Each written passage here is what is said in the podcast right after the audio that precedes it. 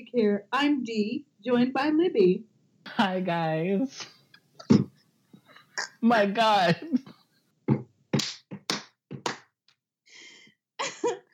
and um, this is not a Fergie podcast, but we still stand Fergie, Star Spangled Banner and all. Do we still stand her? I love me some Fergie. I mean, every everyone stumbles sometimes. but shit. um, I just imitated Fergie at the All Star game. Is that where it was? Yes. Okay, yeah, I was imitating Fergie at the All Star game. For those of you that don't know, I feel like everybody kind of knows now if you're active in social media. So, um, we are talking about the Black Panther.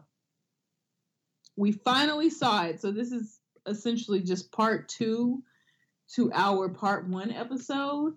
And it's full of spoilers, but at this point, Black Panther has been out for like two weeks. So I feel like everybody should have seen it by now. If not, you know, pause it, go watch the movie, and then unpause the podcast and come back and listen.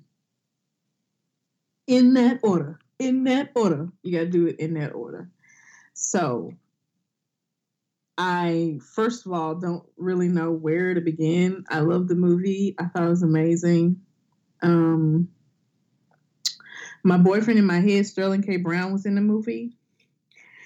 I didn't know. I knew he was gonna be in the movie, but I didn't know who he was gonna be playing because they were like super secretive about his character, like super secretive. Black Panther stars Chadwick Boseman, Lupita Nyong'o, Angela Bassett, Letitia Wright, Danai Gurira, Forest Whitaker, Sterling K. Brown. What's that boy's name? Michael B. Jordan. Damn, I'm slipping. Uh, them niggas from The Hobbit. Uh, I feel like I'm missing someone. oh gonna... no, Winston Duke. He's in it as well. Yeah, I didn't forget him. I was saying all my love.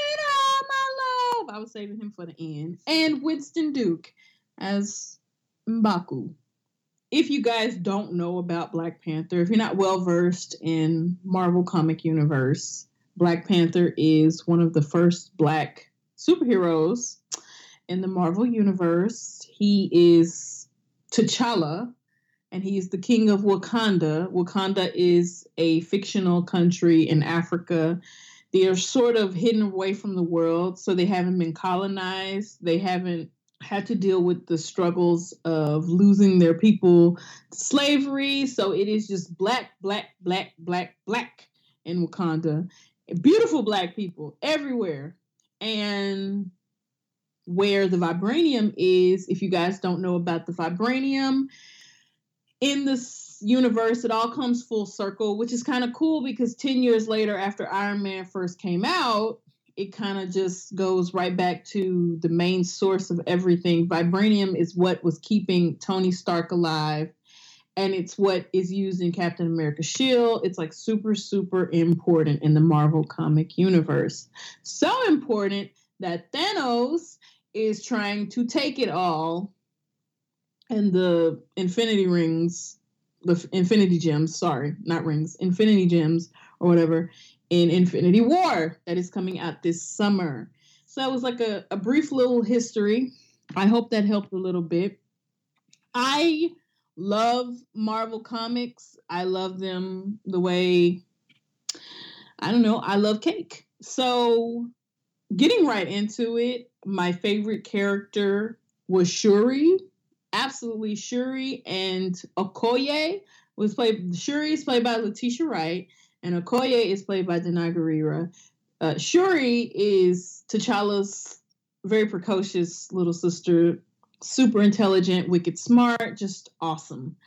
And Okoye is the general of the Dora Milaje, and the Dora Milaje is like the all-female bodyguard or army, honestly, in Wakanda.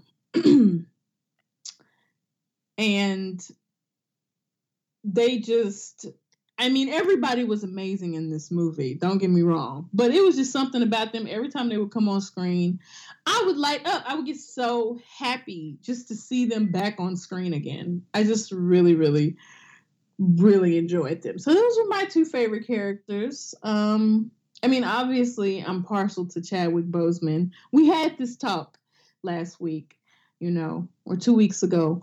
I would sit him down between my legs and I would grease his scalp and we talked about Winston Duke as well. And I think that y'all know how I feel about Winston Duke, especially if you follow me on Twitter. I feel like you know at this point. I would drink his bath water and lick the tub. like, oh, I I want it. I want. He is so big. Oh my God. He's six foot five, but he lies and says that he's six foot four because he feels like there's a cutoff. Yeah, it's a cutoff, all right. And my vagina. Girl, hello. The only thing we cutting off is these clothes. snip, snip. but we'll get to the the thirst later. Uh, but we're gonna talk about the characters right now. And um, who's your favorite?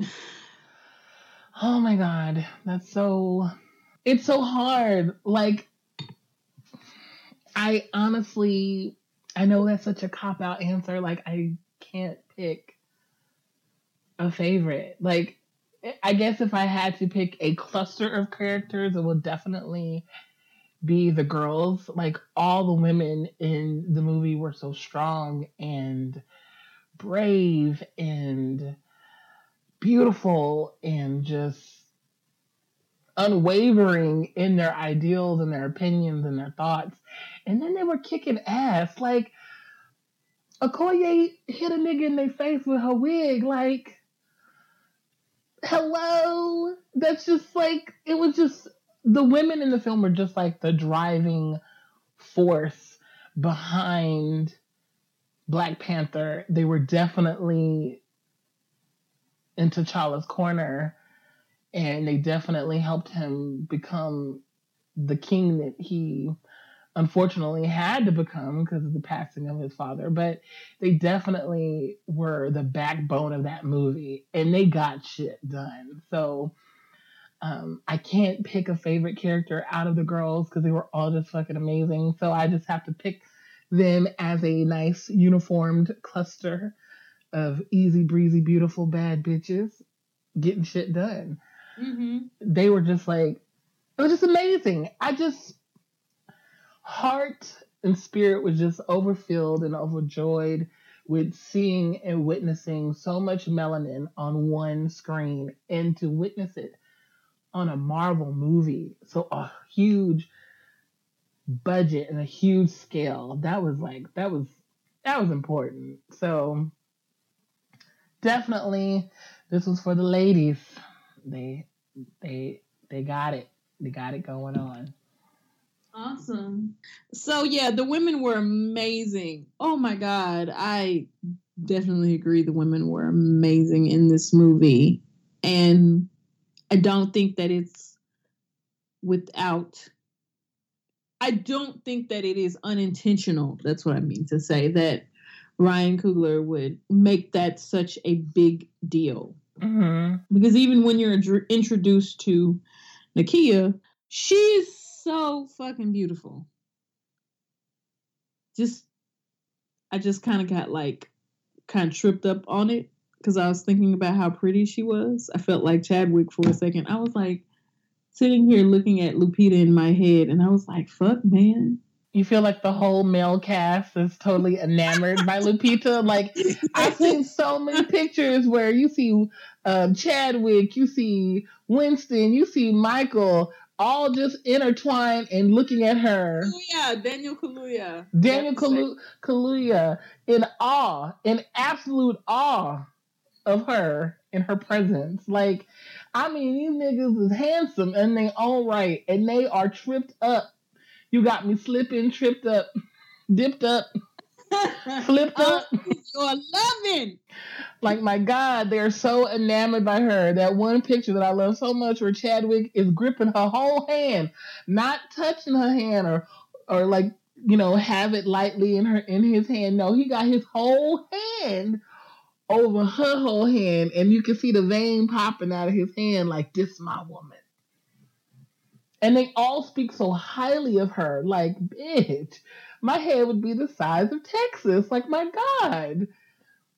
It's just so beautiful how they love on each other. That whole cast just loves on each other and dotes on each other. And it's such a beautiful vibration between the whole cast. When it doesn't feel like yes or anything like that. It doesn't seem fake or like here we are doing this press junket. I just feel every time I see them whether it's in a pair or when they buy in interviews by themselves when they speak of the other castmates i just feel love. It's just a constant flow of love which is so indicative of black culture. Like these are your brothers these are your sisters and this is a huge project that we're working on together. And it's just all this love just being circulated in the atmosphere. And it's just it's such a such a beautiful thing truly. And you honestly like they are so humble with how big it is.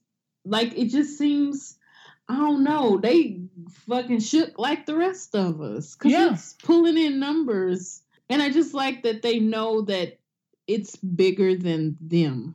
Mm-hmm. It's bigger than the cast. It's a huge, huge deal. I know a lot of people were saying that, you know, there there have been movies with black superheroes before, but you know, we did have Blade and we had Spawn and we had all those other movies, but the difference between a movie like Blade and Black Panther is that Blade was the only black person really in the movie that was like a main main character. It was Blade. This is a black movie with black people doing black shit and it is a big, big deal.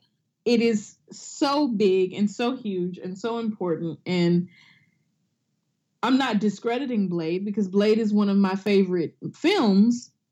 Dark skinned women doing badass shit.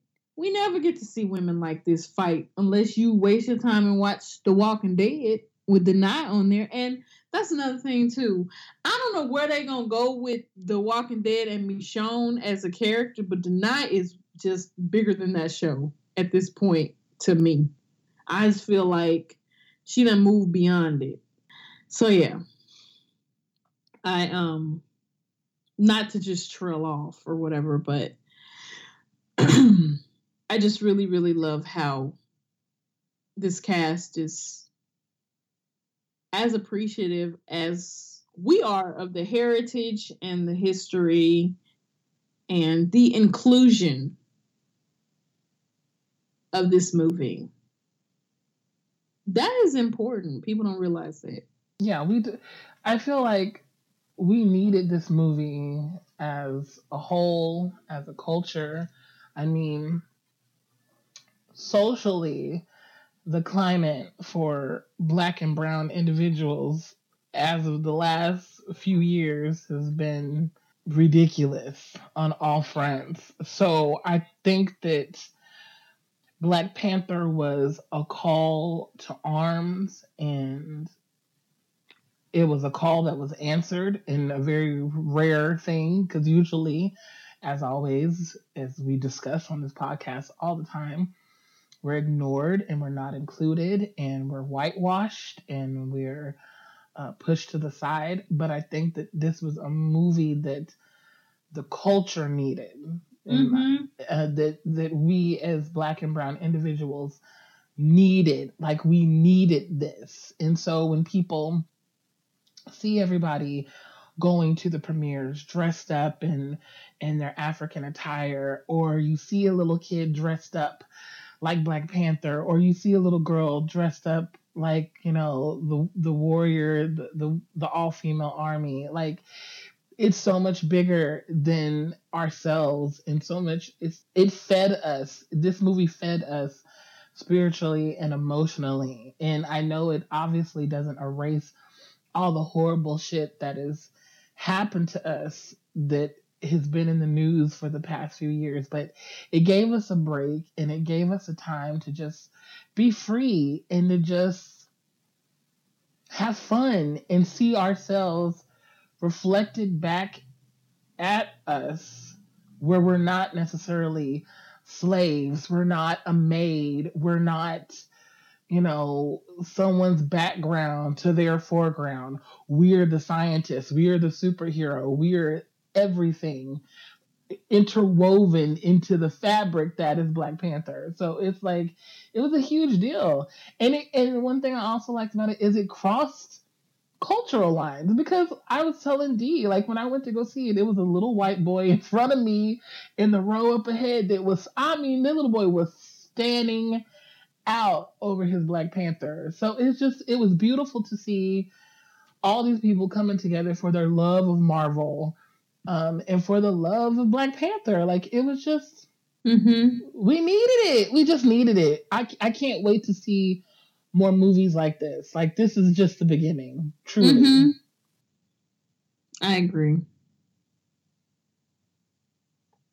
I totally agree. Um, I agree with everything you said. It's just, it's just beautiful. Felt good, like leaving out of the the movie theater. I felt so good when I left out of the movie theater. And that's not to say that there are movies that I don't watch and they don't motivate me, but it's different when you get to see your people on the screen and your people behind the camera and your people in charge. Like it just fucking felt good, man. It motivates you.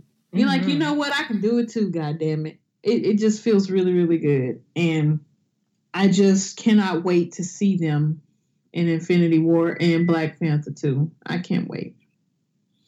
I can't wait. I'm like, oh my god, the, the night is gonna be in Black Panther 2. Uh, I, can't I can't wait. wait. Oh my, I can't fucking wait. We're 20. you overwhelmed, right? You were like, holy shit, that's right. They're gonna be making another one. like every time they show the show that scene in Infinity War where they're running, like you see you see all of them. You see the Hulk. You see Okoye. You see Black Panther. You see Steve Rogers. I'm like, all these niggas are just running, trying to beat up, trying to beat up Deebo. Get them.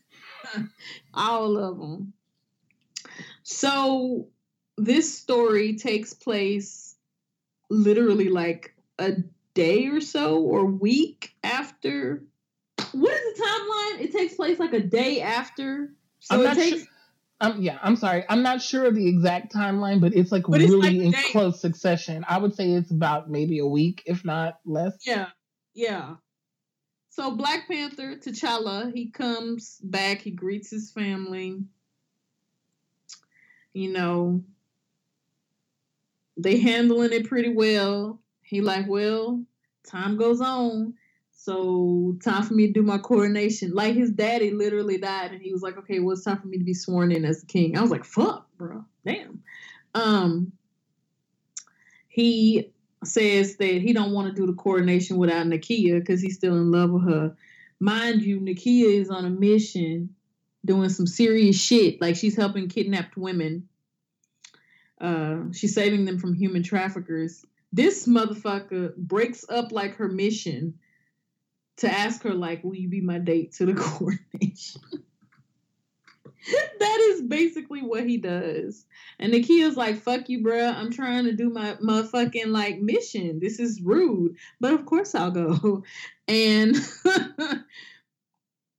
Okoye, tells him, you know, don't freeze when you when you see her because you're gonna fuck up and you're gonna get hurt. And he was like, I don't ever freeze when I see her, but what he do when he see her, fucking freezed. To quote Okoye, he was like, he froze like an antelope in headlights, and everybody giggled at him. And that's when we're introduced to his adorable sister Shuri. And Shuri is showing him that she updated the costume, and you get to find, you get to know a little bit more about her. And she's incredibly intelligent and still very much a teenager. I thought that they did that really well uh, whoever wrote that script, hats off to you because I felt like they did it really well. They made her definitely be a teenager, but also she's a fucking genius. So while he's getting like his coronation or whatever, he gets challenged and nobody is nobody wants to challenge him. And so Shuri's like, you know what, we get this shit over with because I am uncomfortable. It's hot out here. Let's go. Then you just hear like some barking. Mm. And like all these big niggas just walk out of this cave. And I was like, who what is hap who what it was like the Mr. Krabs meme where he was like everything is going wild around him and he's just like holy shit that's how i felt so then Mbaku comes out and uh yeah my god oh my god Mbaku said you know y'all gonna let this guy become your king when he couldn't even protect his own father. And that was really rude because his dad literally just died like two days ago. And then Mbaku was like, I'll fight the nigga. So Forest Whitaker was like, okay, well, we got to make it fair. And so he said, Hit it. he said, you will be stripped of the strength of the Black Panther. And I was wondering, like, why he talking like that if he was like in Compton for like 10 years. I don't understand. Of the Black Panther, you will be stripped of the strength. Why? He His was in, was stronger than everybody else's. He was in Compton, living a regular ass life. Where did this accent come from?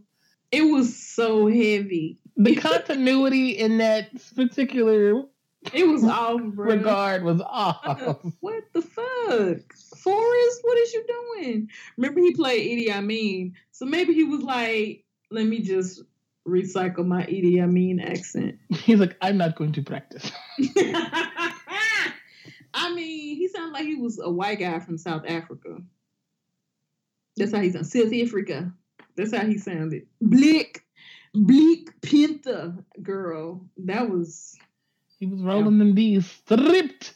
Bitch. Like it was a lot happening. And so he got stripped of the power of the Black Panther and he had to fight Mbaku. And there was one scene where, oh shit, bro his leg was around his leg, his neck, his shoulder, something like that. And I was like, oh,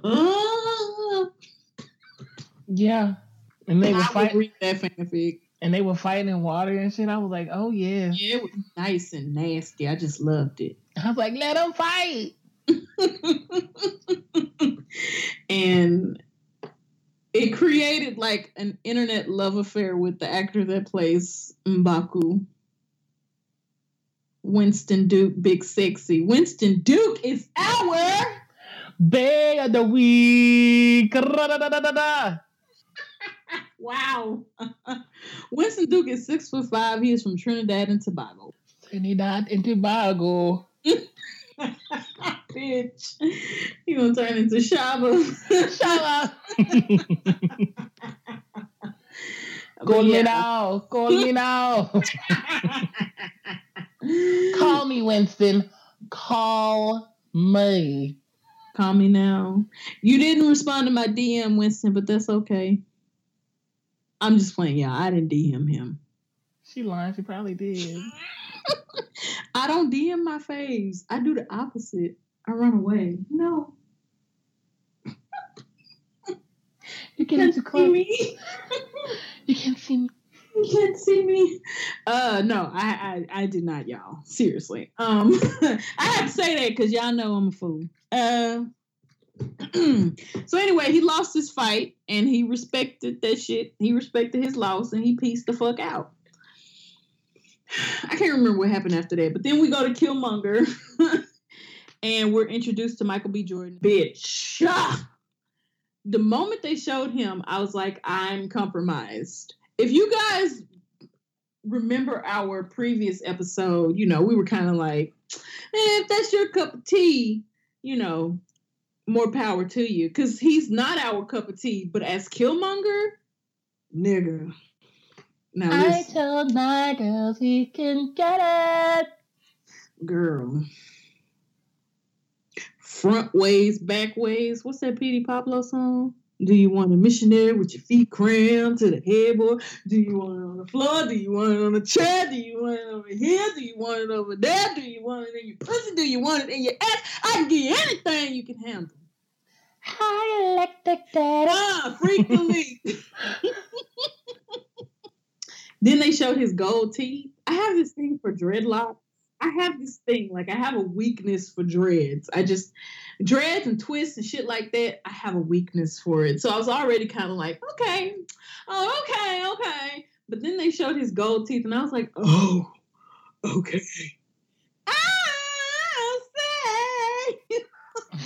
Because if y'all don't know, we are Southern gals. Yeah. And we love them them gold toothes, them gold yeah. fangs.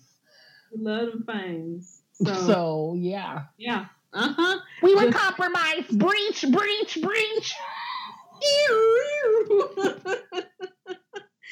yeah, we were totally totally fucking compromised. But uh he was fucking insane. He spent a lot of his time working on revenge. Like I understood his frustration because he lives in Oakland. Um, so he was definitely a part of the disenfranchised and marginalized and having to deal with the struggle and racism and everything that came with being a black man in this country. And so, yeah, you do have a bitter taste left in your mouth living this life. And if you let it consume you, you become Killmonger. yeah. and I I totally get where he was coming from. I think he was a very good villain, very good portrait of a villain. Michael B. Jordan did the damn thing, but I think that Michael B. Jordan is a good actor. I think he's a very talented man. I really, really do. It ain't one time where I seen Michael B. Jordan and was just like, get him off. He's a good actor. I think he's a really, really great actor. Um, but I just can't fuck with Killmonger. I like I thirst, and I probably let him smash. But once he starts saying, you know, when you menstruate, it's because you uh you have colonized your mind. Then it's time for me to tap out because he was definitely a fucking hotep. definitely, he was you don't use tampons because they're white. I just feel like he would say some shit like that. And I mean, I ain't that thirsty. I know some of y'all out there will probably be like, "Yes, daddy," but it that ain't gonna fly over here. I'm too stubborn, and Lindsay's too stubborn, so it's not. I'm like, "Fuck you." I'm finna get my tampons and go. You call me when you acting right, Eric, because I don't have time for this.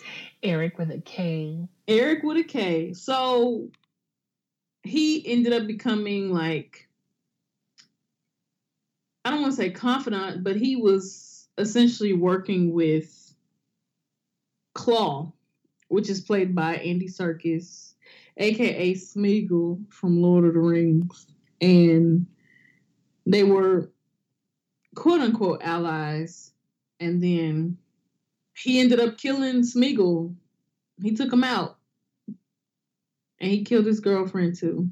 She did all that illegal shit for him, and her ass got shot in the head when when Smeagol had wrapped his arm around her. She was like, "I'm so sorry, Eric," and he was like, "It's gonna be okay." Pop! I was like, "God damn!" that shit threw me. So that was the first woman. No, that was the second one, but that first one don't count. Um, that was first. I was like, "What first woman?" Oh, white bitch with that Starbucks. Nobody cares. She was. She was. That's a perfect example of going beyond your job description and trying to be a hero. Girl, Ryan Coogler did that shit because let me let me just touch on this just a, un moment, un momento, because when we're first introduced to Killmonger, they're in this museum with all these African artifacts, and he like, yeah, girl, hey Becky, tell me about this, and she's like, oh, this is from the is blah blah blah, blah, blah you know, all snooty, because she's a quote unquote expert of these African artifacts. And then so then he take her to this other glass window and was like, Well, tell me about this one. And she's like, Oh, it's from so and so tribe. And he's like, Oh no, you're actually wrong. That's from Wakanda and it has vibranium in it and all this stuff. And she was like, Excuse me? It's like, Yeah, you didn't know, you know, colonizers came and they stole everything and all like y'all stole all this art. He pretty much reading her for filth. Mind you, at this point he hasn't done anything violent or anything that would he wasn't you, aggressive he all. wasn't aggressive. It wasn't anything that would make you think that he was going to do anything violent if you you know obviously as a watcher you know where it's going to go. But for all intensive storytelling purposes you didn't know what the fuck he was going to do. And she was going to call security. Just if you i'm going to have to call security. For what? For him telling you that you're wrong about a piece of art? So he's like oh you worried about you said you worried about me uh, calling security, but you're not worried about what you're drinking and this poison you put in your body. And then Becky passed out. Yeah, no, Becky died. Becky did. She gone. So it's like mind your business, Becky. That's what they good for, Becky. I'm gonna have to call security. Security for what? Even if he dis- even if you disagree with what he was saying, I would have been like, okay, well, this is what the art is. This is the the facts the fact sheet says. So here we go. Yep. And we coining a new phrase right now. She was Beckying.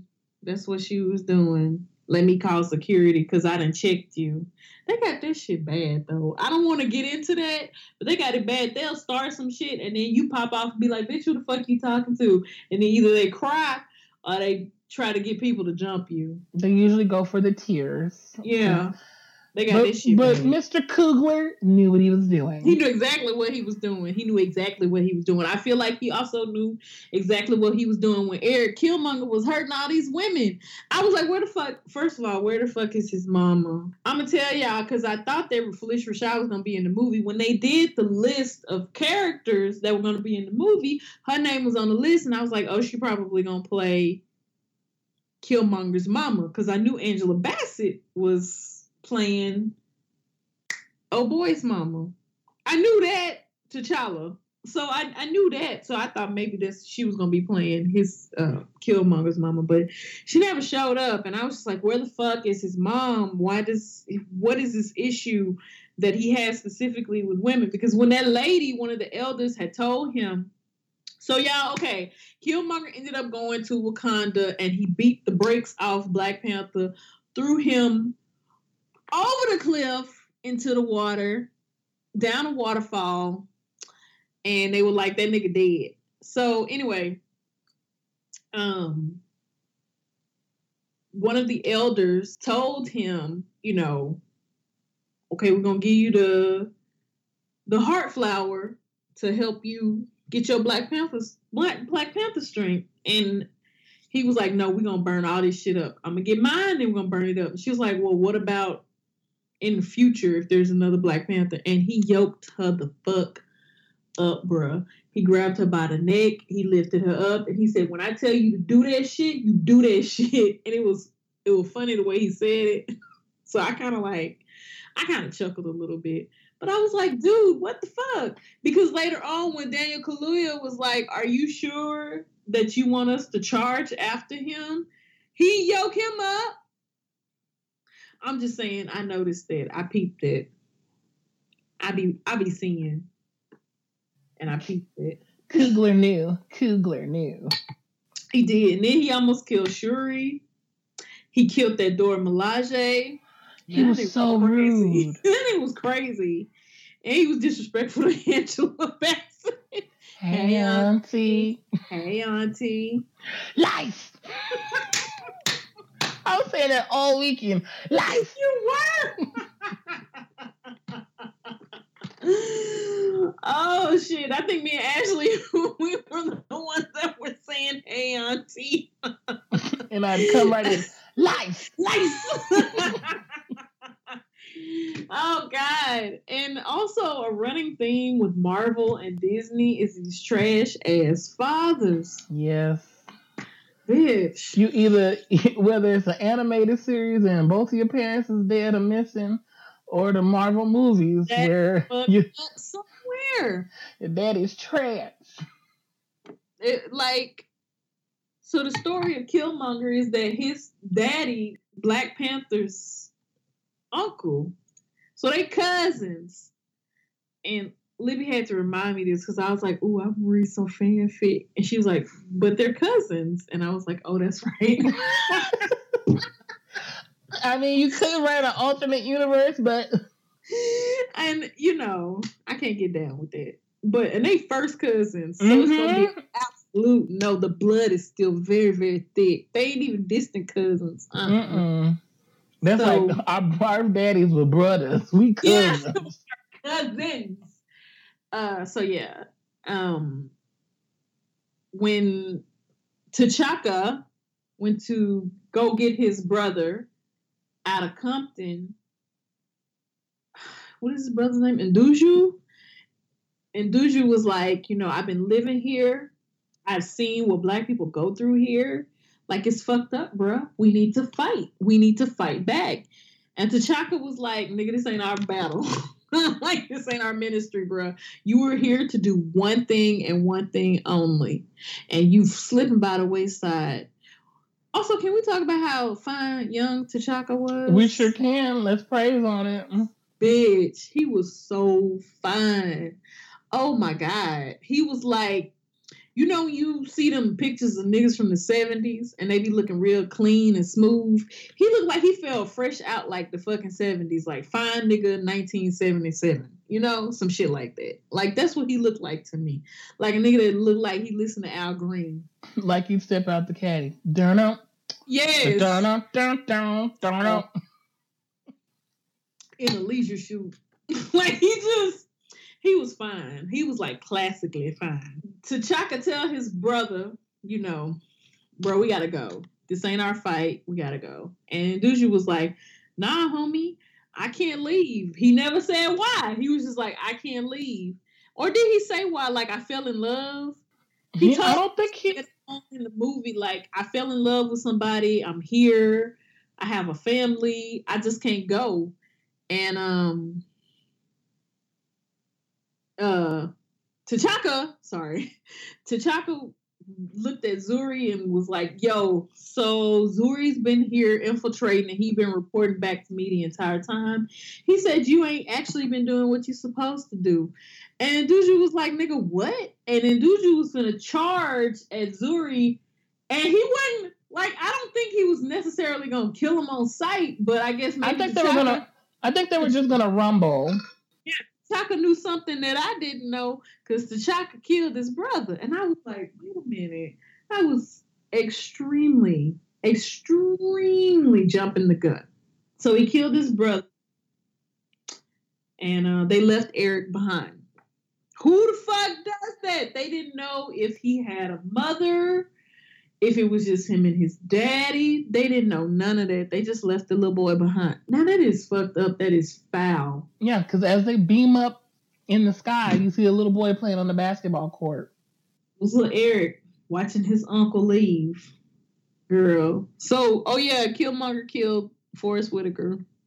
Because Forrest Whitaker was like, it was me. I am the reason that your father is dead. And Killmonger was like, okay. he killed him. Took his ass smooth out. And when he killed him, I think that really threw off T'Challa's game. So he fucked T'Challa up and he threw his ass over the I mean, he scooped him up He flipped that nigga over. and tossed him over the embankment. he did him straight like Scar did Mufasa. It was a very, it was very a lot of Lion King parallels here. Or Shakespeare. Yes, Yeah. very Shakespearean. Yes. Yeah. Since the Lion King is basically because we all know a, a key component in any Shakespearean drama is lack of communication. for real betrayal like a motherfucker. like, can someone talk and communicate? a Shakespeare tragedy if a motherfucker ain't betraying somebody. Use your words. Oh, nobody. I always think about Othello, and I'm like, if y'all had just Man. talked it out. Man, Othello. If y'all had just talked it out. All he had to say was like, girl, this nigga scamming you. Wait, he's scamming me too. Wait, he trash. Yeah. Yep. That's Got played. Mm, Laurence Fishburne. My God Almighty. Bitch. That's the finest that nigga has ever looked in the movie. Laurence Fishburne is, in my opinion, he is the finest, the finest in Boys in the Hood and Othello. I'm telling you, I would risk it all. I thought he was pretty fine in deep cover too. Oh yeah, he was yeah, in deep cover. He, he could have got the he could have got the cookies. I mean, Jeff Goldblum was there, but he could have got the cookies. Jeff Goldblum was a crackhead in that movie though, so no. Okay, yeah, a little bit. You would date you would date crackhead Goldblum. You'd be like, baby, stop smoking crack. I can change him. and I'd be like, D, he's a crack addict. you want to know where that ten dollars came missing in your purse? He stole it. He smoked it, girl. He smoked it. but I love him. Where Jeff at? He in the restroom. He been in there like an hour and a half. Cause he's smoking crack cocaine. and crack addicts be in the restroom a long time. they really do. And you know what the hell? Where's Uncle So and So? In the restroom smoking crack. Smoking that rock. He in there smoking that damn rock. I don't even think crack is that big now, right? It's like meth, right? Um, I don't know. I think a lot of people dabble in prescription pills. A lot. You know what? Yeah, and prescription pills, that shit's dangerous because it's really hard to break that addiction. Because I know people just they chop up Adderall and sniff it. But Jesus Christ! Oh uh-huh. Oh my God, girl, that is terrifying that's the reason why I can't go into a Walmart or a Walgreens or whatever the drugstore is and get my Coricidin over the counter because they think I'm gonna go home and make some mess in my bathtub. Good God! I have to when every time I go and buy my medicine, mm-hmm. I have to get a sales clerk to go unlock a cabinet so I can get my medicine. just, just want to take my medicine. Um, yeah, I don't know how we got there, but we uh, derail. But let's go back. Derailing. Uh, uh, uh. So, uh, Shuri and and Queen Mother, they they end up leaving with Nakia. Okoye and Nakia they part ways because Okoye tells Nakia, you know, I'm here for Wakanda. Um, whoever sits in that throne, I fight for them.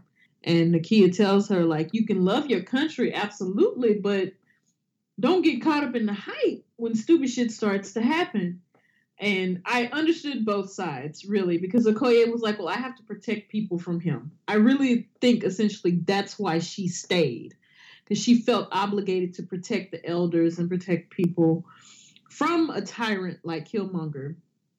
Because I mean, even though he talked a good game, his his purposes were selfish and egotistical and just very narcissistic. All his reasons, it just he could say what he want to say, but when you walking around in a fur with your titties out, thank you, by the way. When you walking in a fur with your titties out, sitting around disrespecting everybody, you clearly don't give a fuck like you say you give a fuck. And you mad at the wrong people. Like he literally killed T'Challa because of the shit that happened with his dad and his uncle. T'Challa didn't even know either. Mm. T'Challa was like, "Bro, I legit just met you. Like, what do you, what do you want me to say?" So, you know, he took his anger out on the wrong people. Anyway, Nakia and oh and oh yeah, Everett Ross too. I forgot about him. yeah, he's in the movie too. Um, he ends up becoming like like uh Shuri's little apprentice Honestly, he was her apprentice. She had him doing shit for her. So they go to the Jabari tribe and they go to Mbaku. And Mbaku, I mean, I'm be real with y'all, man. Y'all know this is a thirst fuel podcast. Like Mbaku was, I'm gonna talk about it. Mbaku was sitting in that motherfucking chair with his legs wide. like I'm just gonna be real. I'm kind of blacked out. I don't know what else happened after that. Like people won, you know, Killmonger died, whatever. Black Panther was on rice and some rice for a little bit. He was in rice, like then, cell phone. Then I believe was, we had that conversation. Yeah, he, was, in the, he was in rice, like a cell phone. Mm-hmm. Then it was mm-hmm. Johnny Five Alive. Then it was like, okay, let's shut this shit down. And then it was lions, tigers, rhinoceroses. Oh my. Yeah. And then uh, Okoye found out that her man, who was played by Dan Kaluuya, he betrayed her. Mm-hmm. You're going to kill me on. You're going to kill me. And he smiles at her, and she like, nigga, yeah. And he got on. He got on his knees and said, "I said in surrender." Pretty much. But at that point, I was shipping her with Mbaku. Because he was helping them fight. Okay, so Black Panther said, you know, thank you for bringing me back thank you for giving me the heart shaped herb or whatever. Like you really could have took it for yourself, but you chose not to. You a good nigga. And then Baku was like, yeah, I am a good person, but you guys like y'all don't come up here to talk to us. Y'all don't really like fellowship with us. Y'all real funny acting. And T'Challa was like, you know what, my nigga, you right. I'm gonna do better. We're gonna be homies now, and I'm gonna do better. I'm not gonna be like my daddy. I'm gonna do better. And then he was like, you know, okay, cool. All right, see you later, homie. And then Shaw was like, so can you protect my mom for me? And Baku was like, absolutely. I do it, no problem. I ain't got no problem protecting them. Okay, that's cool. Can I use some of your people to fight? And Baku was like, hell no. oh, and then when Everett Ross was speaking, they barked at him because he's a colonizer and they don't respect colonizers. And I just thought that was beautiful. You know how when you go to work, if especially if you're a person of color and uh, you be there and you got one of them coworkers that just grate on you. In my head, because I have a coworker like that, in my head, all I could hear was like, arf, arf, arf, arf. that's all I could hear. So yeah, they barked at him because it was just like, you know, know your place. Shut the fuck up. And then when they were giving him the herb and Mbaku turned away because he was respecting their tradition. And here go Everett Ross. Oh my god, he was fucking looking. And Mbaku was like, nigga, turn around. Stop being disrespectful. Everett with his nosy ass. I know. That gray hair was laid though. They stopped that shit nice. It was coiffed. It was. It was coiffed. You're absolutely right. And so then Everett ended up helping them as well. He almost like he was about to do an ultimate sacrifice for Wakanda. He was going to sacrifice himself for them. But in the end, T'Challa ended up fucking Killmonger up, and he pulled Killmonger out to the mountain so he could see the Wakanda sunset because apparently that's the shit that his daddy talked about all the time. And he was like, So do you want a proper Wakanda burial? And Killmonger was like, No, I want you to drop me in the ocean the way my ancestors did before they were taken, stripped away from their home and taken somewhere to a strange land. And it was a very powerful thing. But Killmonger ain't shit. So, you know, I was one of the many people that did not get chills because a lot of people were like, I got chills when I when I saw that scene. I was like, ah, yeah, he fucked up a lot of people though. What people like, got? He was terrible. wait, people were saying they got chills during that scene. Yeah, because I guess of the whole reference to slavery, I was just like, yeah, no, it was done beautifully, and I feel like it was very daunting that you know Ryan Coogler would put that in there, but he hurt so many black women. Yeah, he, he was a. I was like, he uh, literally had he literally had scarification all over his body that symbolized how many people that he killed. That's he was a killmonger. Yes, like they nicknamed him the Killmonger. The he, fuck. He was a monger of kills. So I mean, like, granted, he was a villain. He was a flawed villain. He was not someone who uh, I feel ever had an intention of growing up to become this flawed. But what's that old saying says that you live long enough that you yourself become the villain, and that's what happened. Yeah. And he was he tried he, he killed the Black Panther. He killed him. Tried yeah. to kill his sister. He choked up that lady in the in the heart tomb when they were doing that the, he the Black killed Panther his fucking girlfriend who's been by his side. She was ride or die because she was doing illegal shit for his ass. Killed his girl. Killed his girlfriend. I mean, he was not a good person. So while that scene was very poetic, I mean, I couldn't, I couldn't get over the fact that he was a trash ass nigga. So I was like, I was like, he gotta go. I was like, bye. yeah, I was like, he gotta go. He gotta. I would have tossed that nigga over that embankment just like he did me. while everyone, while everyone on the mountain doing their little shoulder shimmy, yes. Yes. I said, "Ooh, T'Challa is so good. He's too good." He is. I mean, and that's why his daddy told him. He says, you know, to be a good king, you don't always. It ain't always looking out good, looking good for the kids. So, I mean, that's something that I think T'Challa will learn over time because to be a good leader, you're gonna have to step on some necks every now and then. Yeah. I think that was very telling that you kind of saw a lot of people saw T'Challa as this new hope for Wakanda because he, her, I think his father was so disconnected from a lot of things, which happens over time. You get good, you kind of get disconnected from your people. You get disenfranchised because yeah. his father was like, okay, you know what? I am gonna go out and introduce the world to Wakanda, and also we have to remember that this man killed his own brother to protect somebody that he ain't even related to. Like he killed his own brother. I do think that you kind of get you fall by the wayside after something like that happens, and he carried that secret with him for so long.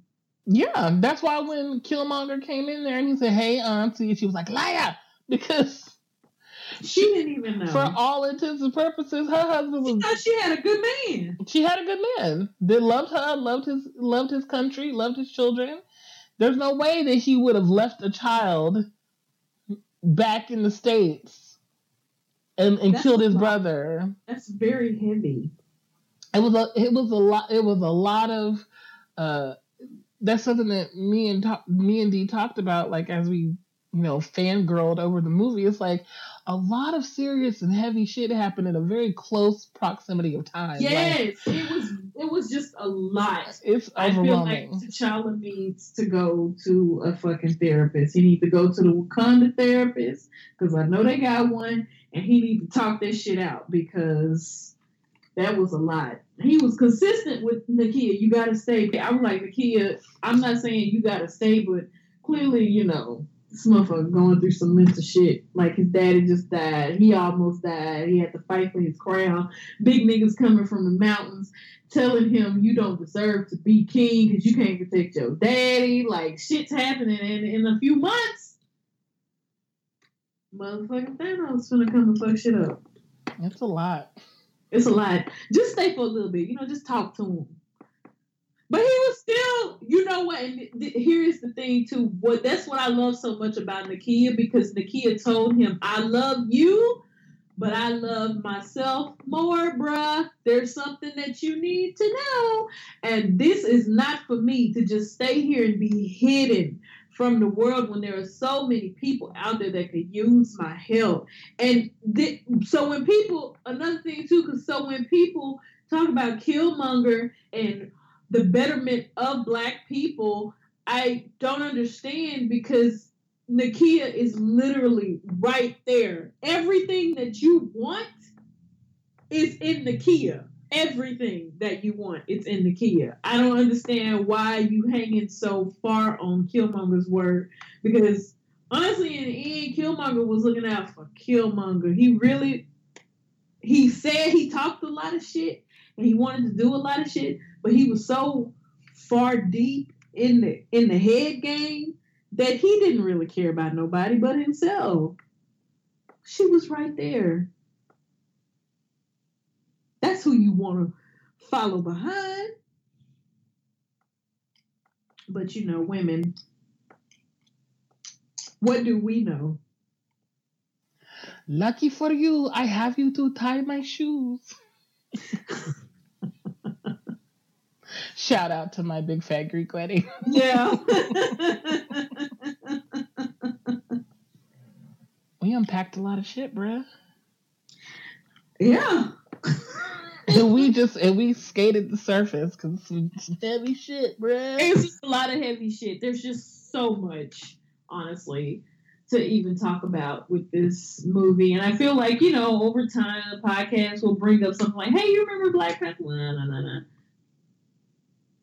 But we just want to keep it cute for y'all. Really just want to give you like a very brief synopsis. And we just wanted to continue where we started because we said we was going to talk about Black Panther. And we did. We did. So yeah. We're going to go on a break. When we come back, we're going to talk about Janelle Monáe. Oh, whoa, oh, oh. whoa. what was that? Vocals, It vocals. was, it was beautiful, bitch. I love it. And we're gonna talk about a drag race too. Oh yeah, you gotta fill me in because I know Wachi. Okay, I got you. I got all of y'all. So we'll be back. All right.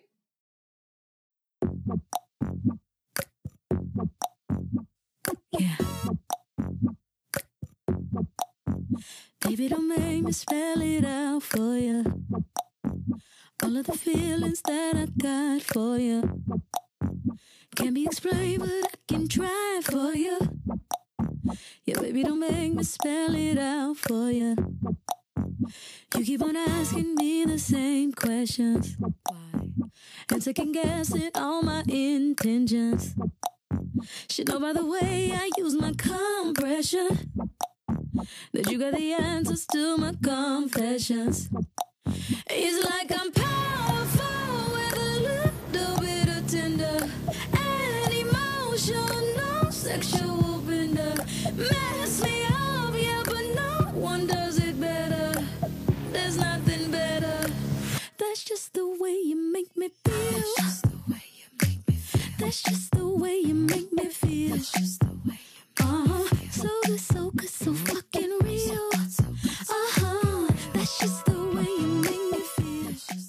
Welcome to the second half of We Know You Care. That was beautiful, and I feel like that's how Fergie, Fergie approached the Star Spangled Banner. like I really do. It's like I want to sound like a drunk Liza Minnelli. Bitch, she was singing like she was in a motherfucking nightclub. Star Spangled Banner. Yeah. That's the type of shit you do when you finna go skeety boody boo. Those, those players' faces. Oh my god. Girl, motherfucking Draymond. the camera panned on him and he was like, okay, I'm gonna keep it cute. And he chuckled. And He's like, nah, man. and he, did, and he did that. He did that black boy chuckle that black men do that I love. It's so fucking endearing. I want to smash them in their faces. But they do this thing. They do this thing where they chuckle and they don't want you to see their face, so they just kind of like bend over, like, "Oh my god!" Like, no, don't look at my face. like, don't look. He was like, "Uh, uh-uh, I'm trying to keep it cute," and then it's like the camera would not move, so he's like, "Oh my god, don't look at me." yes. Oh my God. Yeah. oh my goodness. Fergie said she did the best she could. You know, I did my best, but I guess my best wasn't good enough. okay, so I don't know how many we have left. The bottom, the top. Wait a minute. They're on the bottom. top five now, right? top yeah i believe it's the top five on drag race all stars season three uh this challenge was a warhol extravaganza. So the girls were given the task of creating soup cans based off their personalities. And that was the first half. And then the second half was they would wear what you they think that their persona would wear into Studio 54. So I can't remember everybody's soup can. I like Trixie's. Hers was really funny. Um, can't remember the name of hers. Shangela's had holla. What was it? Hallelujah oats or something like that. Anyway, it was it was some spicy soup. La Creme had soup. It was not anything special. Aja had some really weird, like my soup is very sweet, like me, and it was just like Aja, this is soup. Soup is not supposed to be sweet, boo boo kitty. So then girls making their dresses. Shangela, for the life of her, don't know how to sew. Shangela was like, I took sewing classes, but this just ain't my ministry. And but my issue is you come on drag race. Drag race been on for like 10 years now. How the fuck do you not know how to sew even just a little bit? Like how do you not um, know? BB don't know how to sew. BB what? Is seasoned. Been in the game a long time. How do you not know? How to fucking sew? So I should help BB with her her dress. And Shangela had to basically improvise. Shangela came out in some shit where it was like gold disc. And I got the I got the purpose of it, but the execution was not good. So Shangela ended up in the bottom two. Well, y'all know how I feel about Shangela. I want Shangela to win All Stars 3. So I was in my fucking feelings. Then Aja ended up being in the bottom two. She didn't know how to reference all these people that she was talking about from the 70s. If you kind of know anything about cult, the ballroom culture and all that stuff, you have to know your history. It's very important that you do. Aja ended up in the bottom two. And so they asked BB ended up winning, and who else won? Trixie. I like Trixie's a lot, and BB won. And they asked BB like, you know, did you do this dress by yourself and all by yourself? And BB was like, yes. And I was like, BB, come on, man, you had help from Aja because Shangela was straight up like. You know, Trixie tried to help me the best she could because I your girl, your girl ain't know what the fuck she was doing. But I don't know BB just straight up took all the credit, and I was like, well, that was kind of foul, but whatever. Um, so then Aja was sitting there talking to BB about because they do this thing where they talk to the girls who are in the bottom two. I and Shangela was like, "Do what you feel like you need to do," and BB and Aja were having a BB and Shangela were having a conversation, like they were talking back and forth. Aja went to go talk to BB. BB ain't let Aja talk at all. BB was like, I just want you to know that you're really, really good. I think you're very, very talented. I know that you're gonna go so, so, so far. And Aja was not taking a fucking hint. I was like, Aja says, she ain't letting you talk because she didn't already put in her head. You going home, baby girl. You going home. So then BB and Trixie had to do their lip sync for your life. And it was to Diana Ross. Oh my God. And I felt like, you know, that was kind of a setup. They wanted BB to win that. So BB won and BB sent Aja home Bye bye, Aja. After she made her dress. But like, bitch, Shangela is not going nowhere. Because here's another thing too. Aja been in the bottom two for more than one time. You have to think about continuity, and Shangela been hitting, hitting, hitting, hitting, hitting. So who you gonna kick out at the end of all that? Like I'm gonna pick Aja. And yes, I'm saying that because I'm biased and I want Shangela to win. I love the House of Edwards. So I need Shangela to win. I'm rooting for her. I need to catch up. I think you only down down by like one episode though, so you good. So Aja went home. Bye Aja. Whatever girl. She'll be Uh. She will. Janelle Monáe released two music videos and two singles last week. She released Make Me Feel and Django Jane. Oh my god. Oh my god. I'm totally a fan. Those videos were both um, a very bold statement it was just both of them were just like, you know, this is me, this is who I am. And you either accept me for who I am or you fuck off. That was essentially what both those songs were. Yes.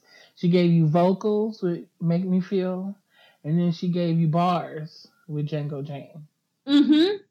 But we don't need you, Jay. They say you daydream too much. Remember that song? Yes, I do. I will let it go. That's like for some old school, old school Janelle Monáe fans. When she had that one album cover where it just looked like it was a picture of her. Yes. Oh my God. Yes. Like we have no budget. We're just Yeah. gonna put your face on it. We're gonna work with what we have. Yeah. We go. Me and D go way back with Cindi. Way back. way, way back. My first Tumblr name, I was telling Libby this. My first Tumblr name was 57821. If y'all know 57821 is the number that was assigned to Cindi Mayweather, the robot. Little history for you, little, little musical, little musical history for you. So anyway, Make Me Feel also had Tessa Thompson in the video. It has been rumored that Janelle Monáe and Tessa Thompson are dating. An item. I'm here for it. I think the thing with that is, you know, whenever you see, oh, two women together, sometimes, because we just listened to that podcast where she was mentioning that, where Yes.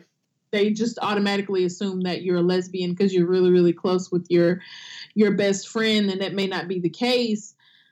Not that there's anything wrong with that, but I'm just this is just my best friend. This is not my lover. Yeah. Sometimes it's like I love you. I love her because she's like a sister to me, not because I want to screw her. I think a lot of times when things are under the male gaze, it's always about sex. And It's like, always about sex. But I really want her and Tessa Thompson to be dating. I want her to be dating a woman, but not Tessa. But Not Tessa Thompson, but we we're gonna keep it cute, Libby. We're gonna keep it cute. I bowed my head down. Yes, Father. Fora! You're on fora! Yeah, we're gonna we're gonna we're gonna keep it cute. Right now we got Tessa Thompson, so we're gonna hold on to Tessa Thompson. Honestly, she can break up with Tessa Thompson and just date Annie Clark. I am here for this. okay, so mm, more music facts. Annie Clark is the real name of St. Vincent, a rock musician. We went to go see St. Vincent this past weekend. We saw St. Vincent with our adorable, adorable, sweet baby angel, Ashley. We love you so much, Ashley. Oh, Our, uni- our unicorn bay. just love you. St. Vincent kept it, kept it real cute and simple. She performed on stage with her guitar. She showed some visuals in the back. She gave us visuals of it was like just aesthetic goals. It was just beautiful. I love the color scheme. I loved everything. I love the simplicity of her being on stage with just her guitar and a microphone. I absolutely fucking adored that. And then she did this really cool thing where she traveled around the stage as the songs progressed and the story progressed. It was beautiful. And her aunt and uncle opened for her. They were adorbs, guys. Y'all should check out Tuck and Patti on Spotify. Tuck and Patti are is her aunt and uncle. Um, if you're not familiar with St. Vincent and Annie Clark, she is actually a Dallas native. So it, it was a homecoming. It was a homecoming. It was a homecoming for Tuck and Patti, and it was a homecoming for Miss Annie. And they just, everybody just, I mean, like Tuck and Patti took us to church, and then Annie, aka St. Vincent, took us to the club, and I couldn't have been more happier. It was an amazing show. Y'all know, okay, so y'all know how I feel about certain white ladies. And Annie is one of them. And Libby teases and teases and teases. But bitch, Do not, do not do me Yes. like that. guess who got pulled in by the power of the white cooch? Of the White Panther. yes, I am in love with Annie. I just said welcome. Shit. I get very easily enamored by people, and she was very enamoring. Like, she came out with her little cat suit on and she got thick thighs and I was like, Hi Annie. She's very aesthetically pleasing. she, oh my gosh, she's so Um, pretty. she's very pretty, and I don't really throw that around too easily when it comes to my vanilla counterparts. But she's fucking gorgeous, and she's she's extremely talented, and that bitch performed her whole album, like the whole thing. the whole damn album. It was broken up into like three parts. She had like her sound check of like her two songs, and then she had like a few songs from her older albums, and then she just did like the whole new one, just like the whole thing. The whole And I and I shoulder bopped. It was fun. it was a lot of fun. That was one of the best concerts I've been to. Yeah, I would, I would, I would have to say it's it's pretty up there. I mean, she she had like fifteen guitar changes. Yeah, her guitar changes were like outfit. She had she had a hot pink guitar, a red guitar, a yellow guitar, that gold one. a ooh, gold. The gold one was pretty gorgeous. Oh, that was beautiful. And this was apparently like this is a completely new guitar shape. like she. It was amazing. And then she had this. The I can't remember what song she was performing, but at one point it looked like. By this time, I had moseyed on by the bar because I'm an old mom and I needed some water. I was like, oh my god, it's too many. your kids were still My, my, I was like, okay, kids, mama needs her water. I'm gonna be by the bar. um, but I, I was still pretty close to the to the stage, and it was like this giant like light show where it looked like stars beaming out of things.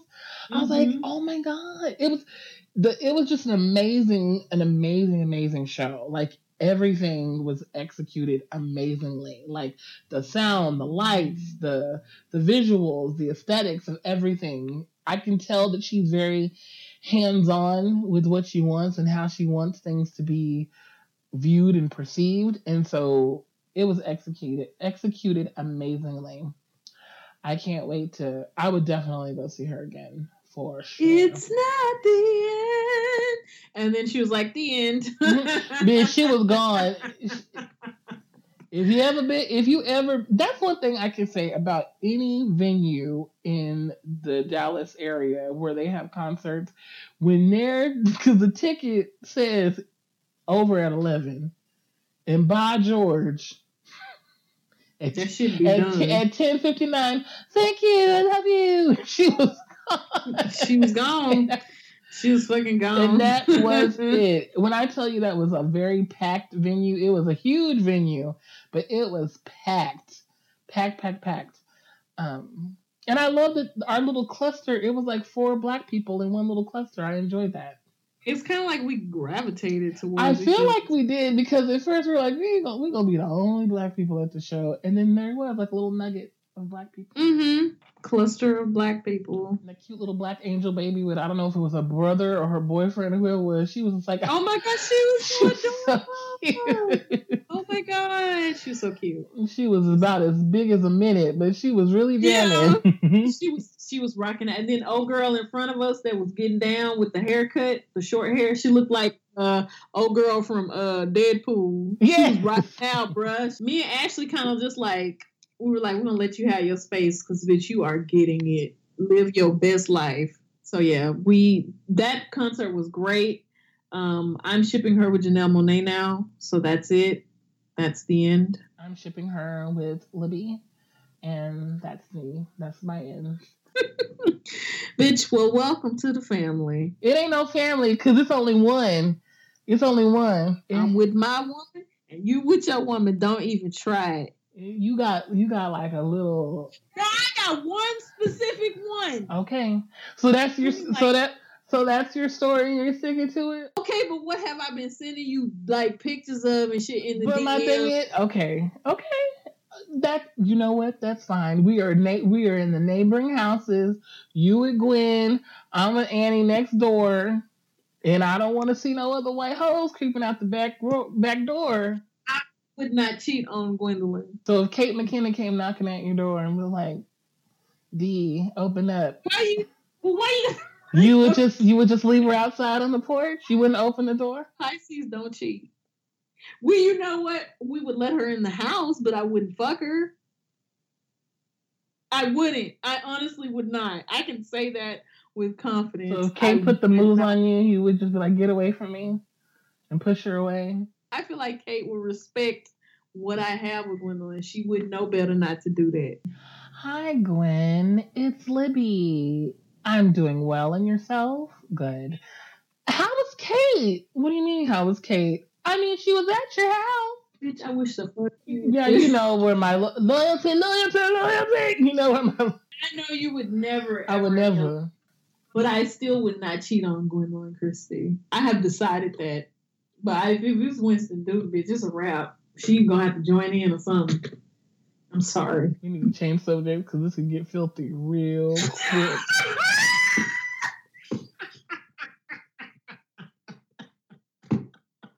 Moving rapidly along. Mo'Nique was on the Breakfast Club. Um, let me stop chuckling, like, because I'm like kind of laughing. And this is serious.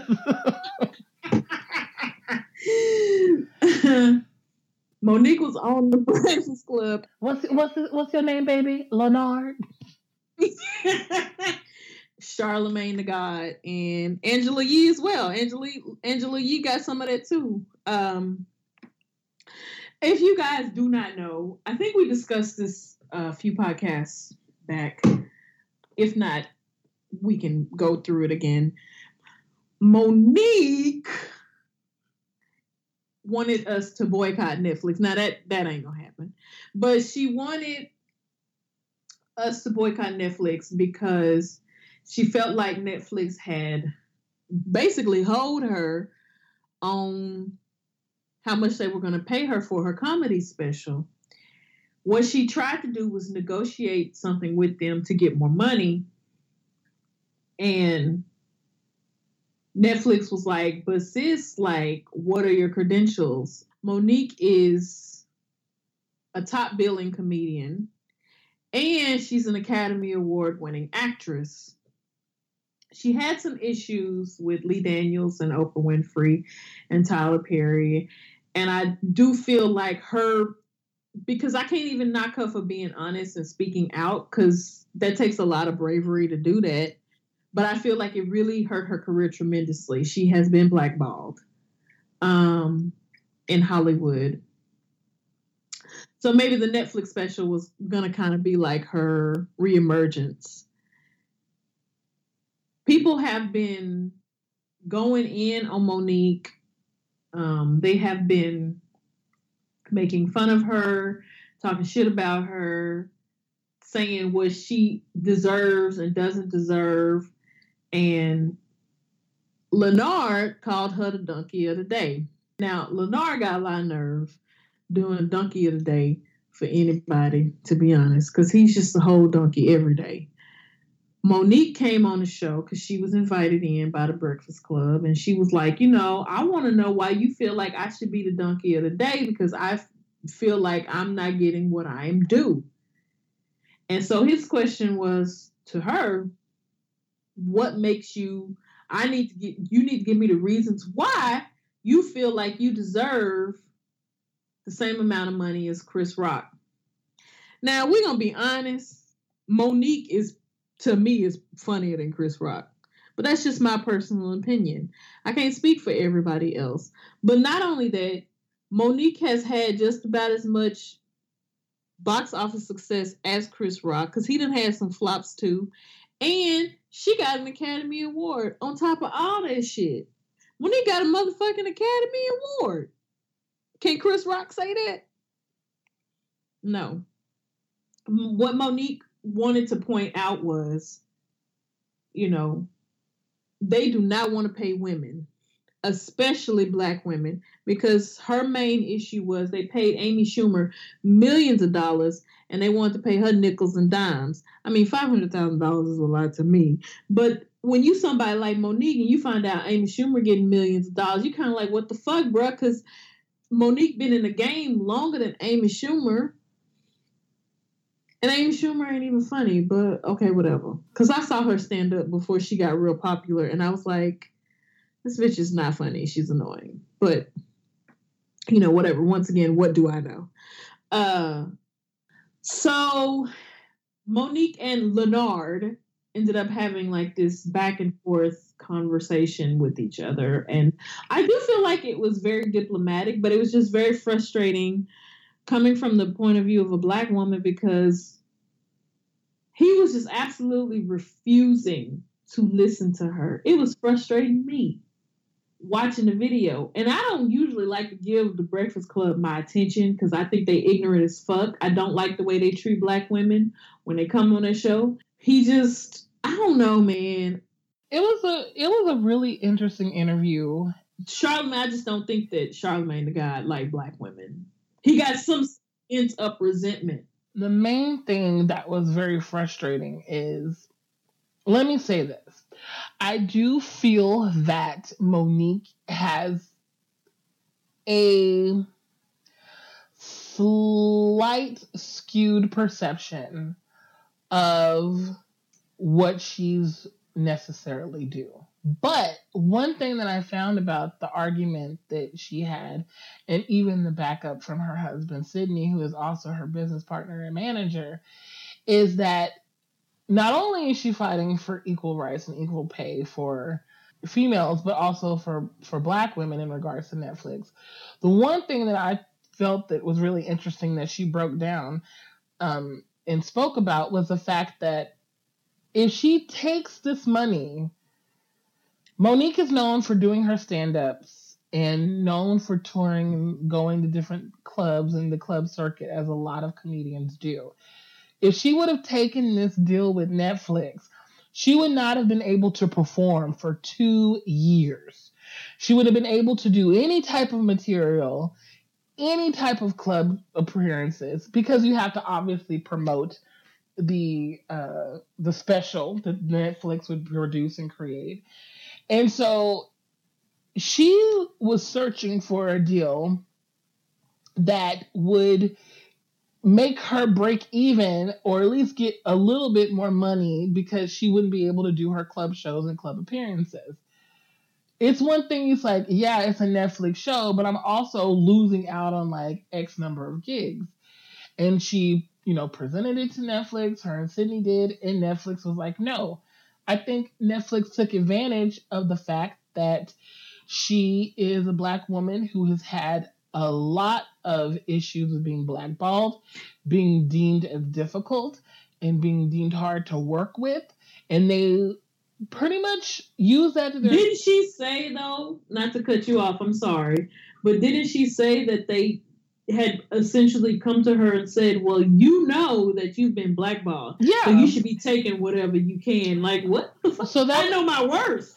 So that was that was the thing. It was like they were not willing to renegotiate or to really talk about any modified numbers. It was like this is what it is.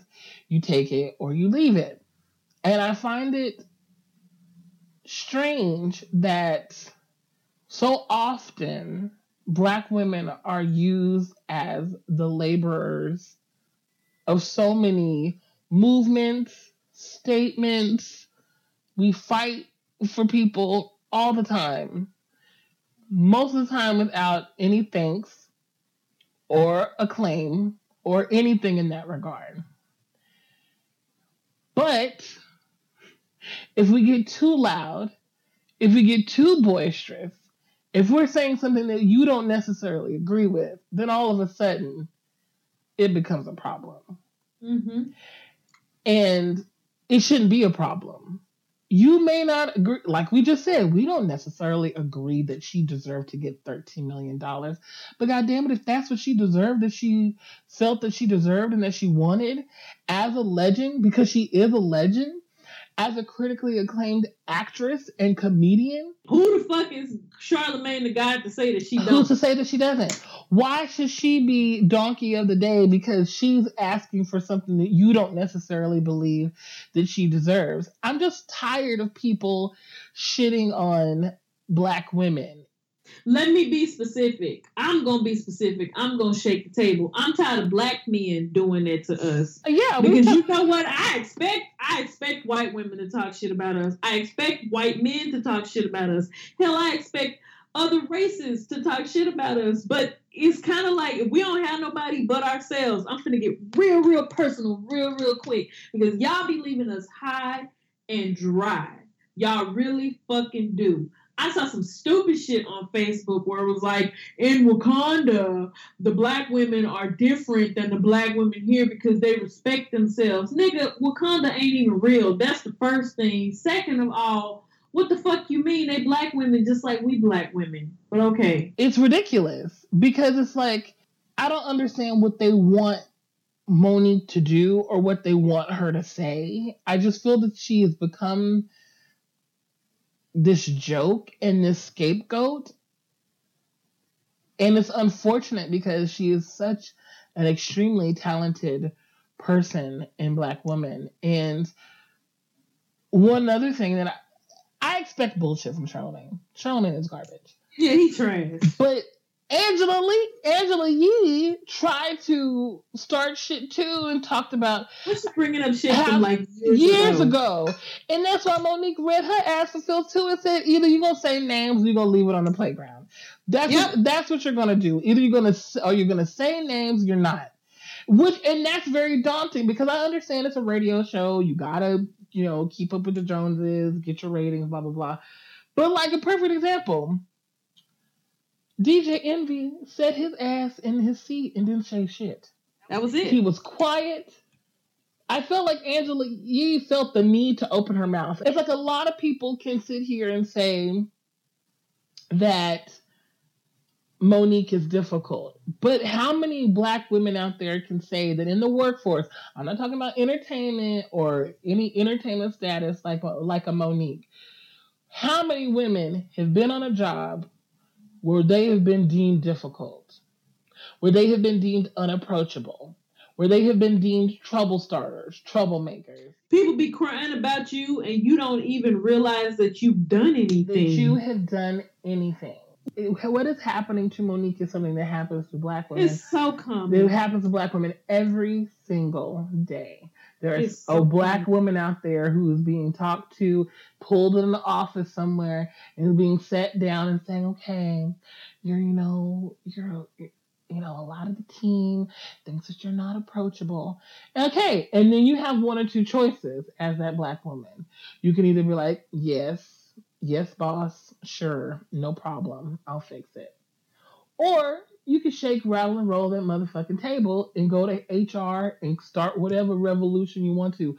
Now, let me be clear. Both both are good options, and neither are wrong, and neither is the is the moral high ground of right or wrong. You got to save your face and do whatever you need to do for yourself. But Mhm. I'm just tired of people picking on black women and questioning why we feel that we deserve certain certain things. Black men talk about the shit that they deserve and what they want, and what do we do? We boost them up. Yes, baby, yes, you deserve that. Yes, black boy magic, black man joy. Yes, do it, do it. Ooh, ah, yes.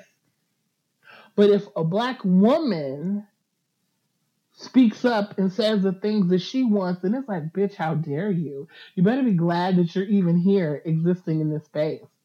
Mm-hmm. Shut up. You're make you're rattling the table for everybody here. Shut your shut your mouth. Why are you opening your mouth? Shut up. Yep.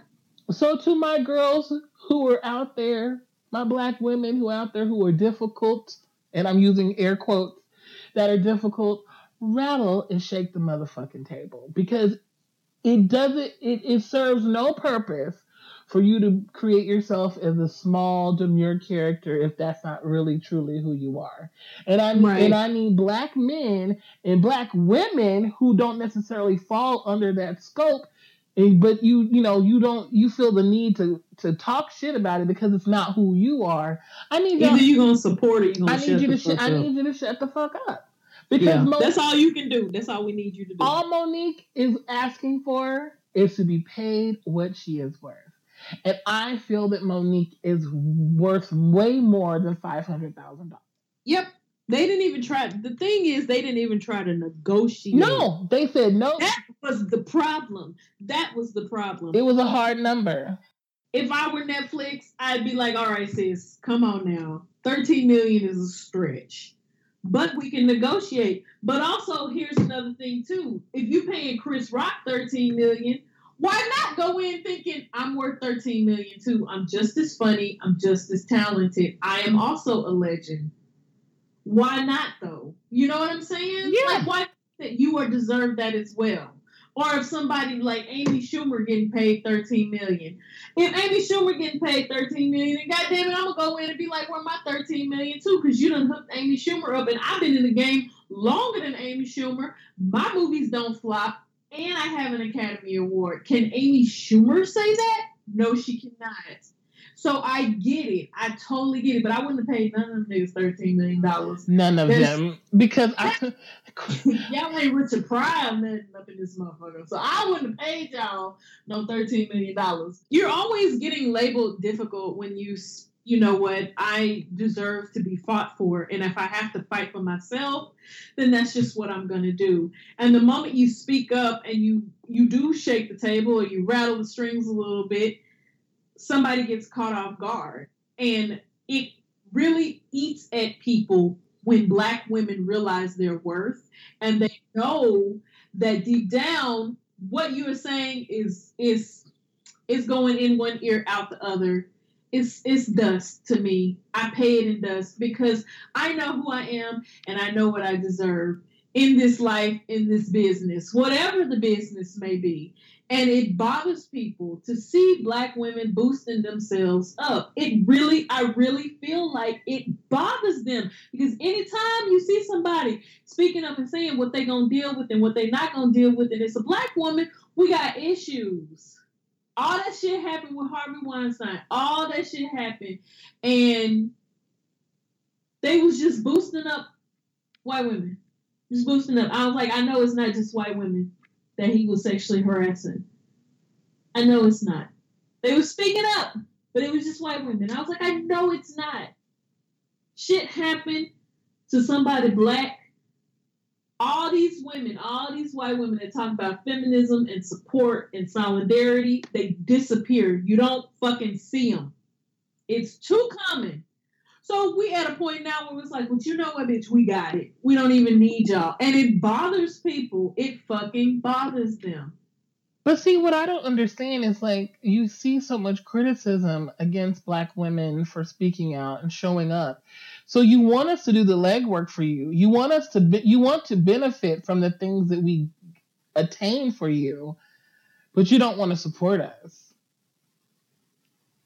Because you look at these large movements, these large scale movements, the hashtag Me Too's, the, the Black Lives the Black Lives Matter, all these things that you are benefiting from inherently, secondhand, but you oh oh we need black women will save us. No, no motherfuckers, we're not gonna save you. We gotta save ourselves.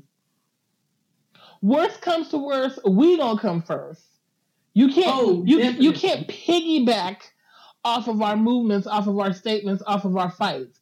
Because whilst people sit up here and make fun of Mo'Nique and talk shit about her, you don't know she could have very well paved the way and paved the opportunity for another black comedian coming up to make better choices, advocate for themselves more, a number of things.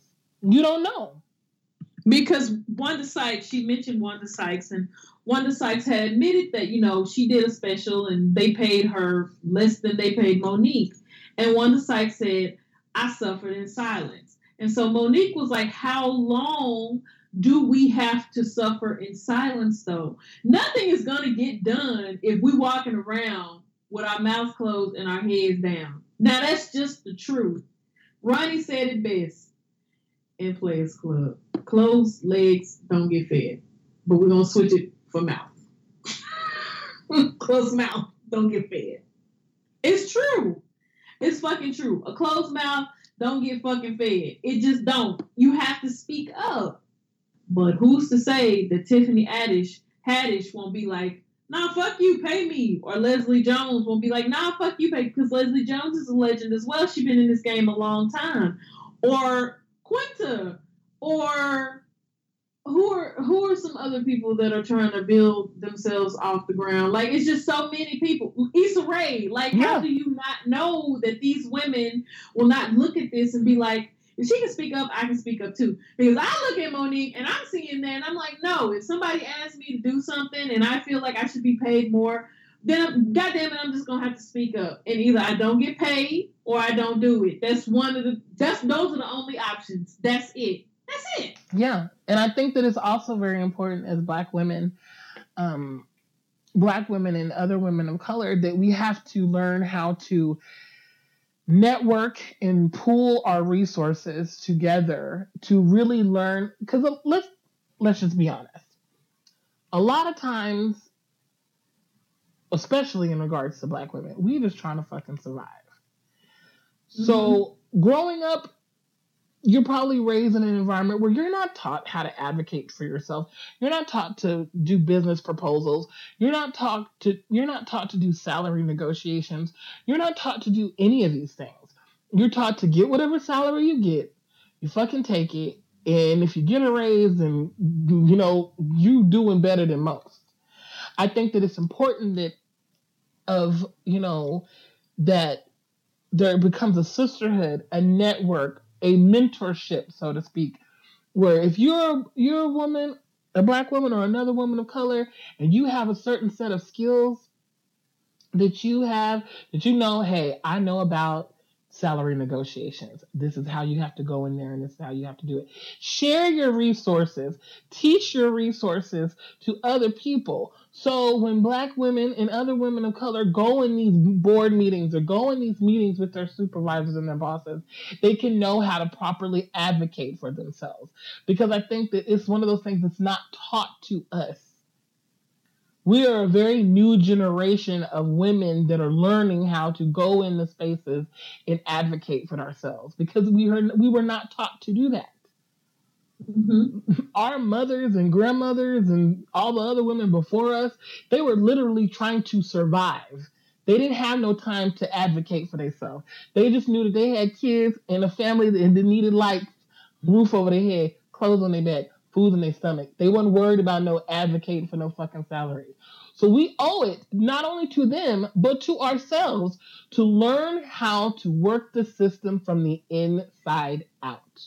And I think that a huge part of that would be beneficial when it comes to mentorship and women networking with other women, especially women of like minded uh, ideals and they look like each other. Hey, I'm I'm black sis. I can help my other black sis advocate for herself if she would like me to. This is the resources that I have. Here's what you you know. This is what can help you. Here's some links. Here's some books that you should read. Here's a business plan that you should look at. Shit like that. We have to create little mini empires to help ourselves because these black men ain't gonna do it for us. These white men ain't gonna do it for us. These white women ain't gonna do it for us. So we have to do it for ourselves. Just like we said the last podcast, these motherfuckers will talk a good game because it's hip, it's popular. But if they're not gonna make a space for you at the table, you have to fucking make one yourself. Mm-hmm. Get your goddamn plate, get pull up your chair, get your knife, your fork, and your spoon, and be like, okay, well pass me some bread. Cause bitch, I'm eating at this motherfucking table too. You look at our culture, you read our culture, you're fucking culture vultures. You want to digest everything that is us, but you don't want to help us. So we have to help ourselves. So all I know is Mo'Nique's words were not left on any deaf ears over here. I heard everything that she said. Yeah. I agreed with everything that she said. we do not you have to live your life like you are a million mediocre white men you have to walk into that motherfucker like i am the, the white king of the world motherfucker. You have to because if you don't you're gonna get trampled on. And a white man would have went in there in the netflix office and said you know what goddamn it i need 13 million. And netflix would have negotiated with his bitch ass. And then they use that whole you've been blackball shit against Mo'Nique, which is not cool because all these trash ass actors that are out here getting checks still, ain't nobody saying that shit about them. And honestly, the whole blackball thing, that's so dated. It's really old. It's it really it's is. so dated. Precious has been out many And it's fucking Lee Daniels and Tyler Perry. many bro. years ago. That's so that's so done. The conversation about black men dismantling black women's spirits is a whole nother conversation for another goddamn day. But it It is. We can say that for another. because another but it's a but my nigga, uh, it's a pin in it because we it's it's some shit to talk about. just from personal experiences alone. Everyone want to talk about Mo'Nique, make fun of her, and all this shit. It's all a big kiki. It's all a big laugh. But let your black ass be on the chopping block. Then you want motherfuckers to just come rallying around you. But you know, and save your ass. but you know what? What black, but what black women do? We show up and show out. Even when you niggas They don't do. do it for us, we will always do it for you. Because we love y'all nappy headed asses more than we love ourselves sometimes. But I think that a lot of black women are now sort of changing It's that over it. It's over it. What? Because it's it's one of those things. It's unfortunate because there are good black men that will end up suffering because of that. But it's like, why should we keep tying ourselves to the train tracks? Why? Why? Why? When constantly, no matter what you do, there is somebody out there that is advocating against you.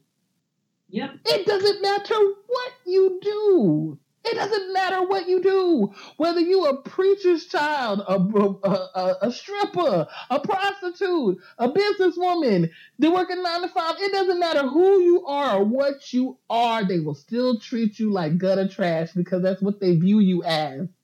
That's what they will treat you as. No matter how you present yourself, they will say that it is less than, that you could be better than all the while they'll just they're giving you the the the bare minimum of themselves. Say that shit again. They're giving you the bare minimum of themselves while telling you you can do better. That's that's a motherfucking word Every time. I go on Twitter, you see some ashy. They're perfect example. I don't even want to say the person the person's at handle because I don't want any you know negative traffic.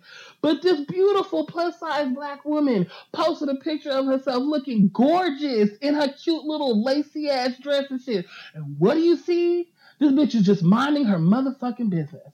She said, I rose to the occasion and she had some beautiful roses in her hand, living her best life, posting her pictures where she feels good about herself. And what do you do? You click on the picture and you scroll down and some ashy ass fucking loser talking shit about her.